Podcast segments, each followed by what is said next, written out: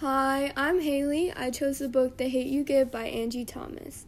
I decided to choose this book after I watched the movie, and I really enjoyed it. The book is about a high school girl named Starr whose family lives in a black community on Garden Heights. She and her siblings attend a white private school.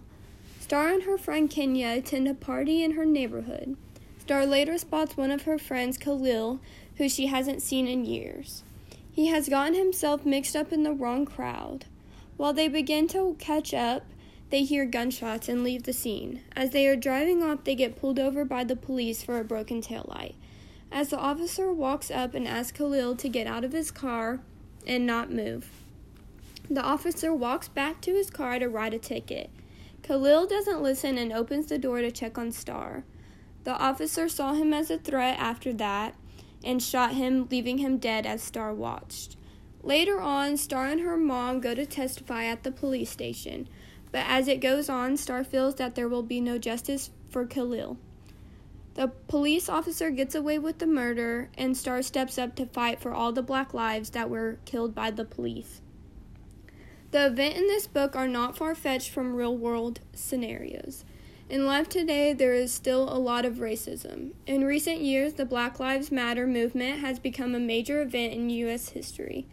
With the number of black people that have been unjustly beaten and killed, citizens of the U.S. have protested due to this.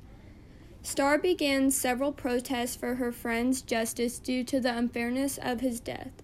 When Starr gives a speech to all the protesters, but mostly points to, towards all the cops, she wants to make a strong point that Khalil's life was valued, valued and mattered.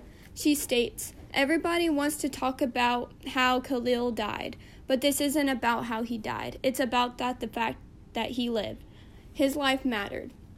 During all the events happened in the book, I think the author is trying to make a point on how quick people are to judge. If Khalil would have been white, I don't think the officer would have had the same reaction as he did. Based on the book and how it relates to current events today, there does there doesn't appear to be liberty for all colors. Until all races are treated equally and fairly, there is not going to be liberty for all. I do agree with the action Starr took to give her friend justice.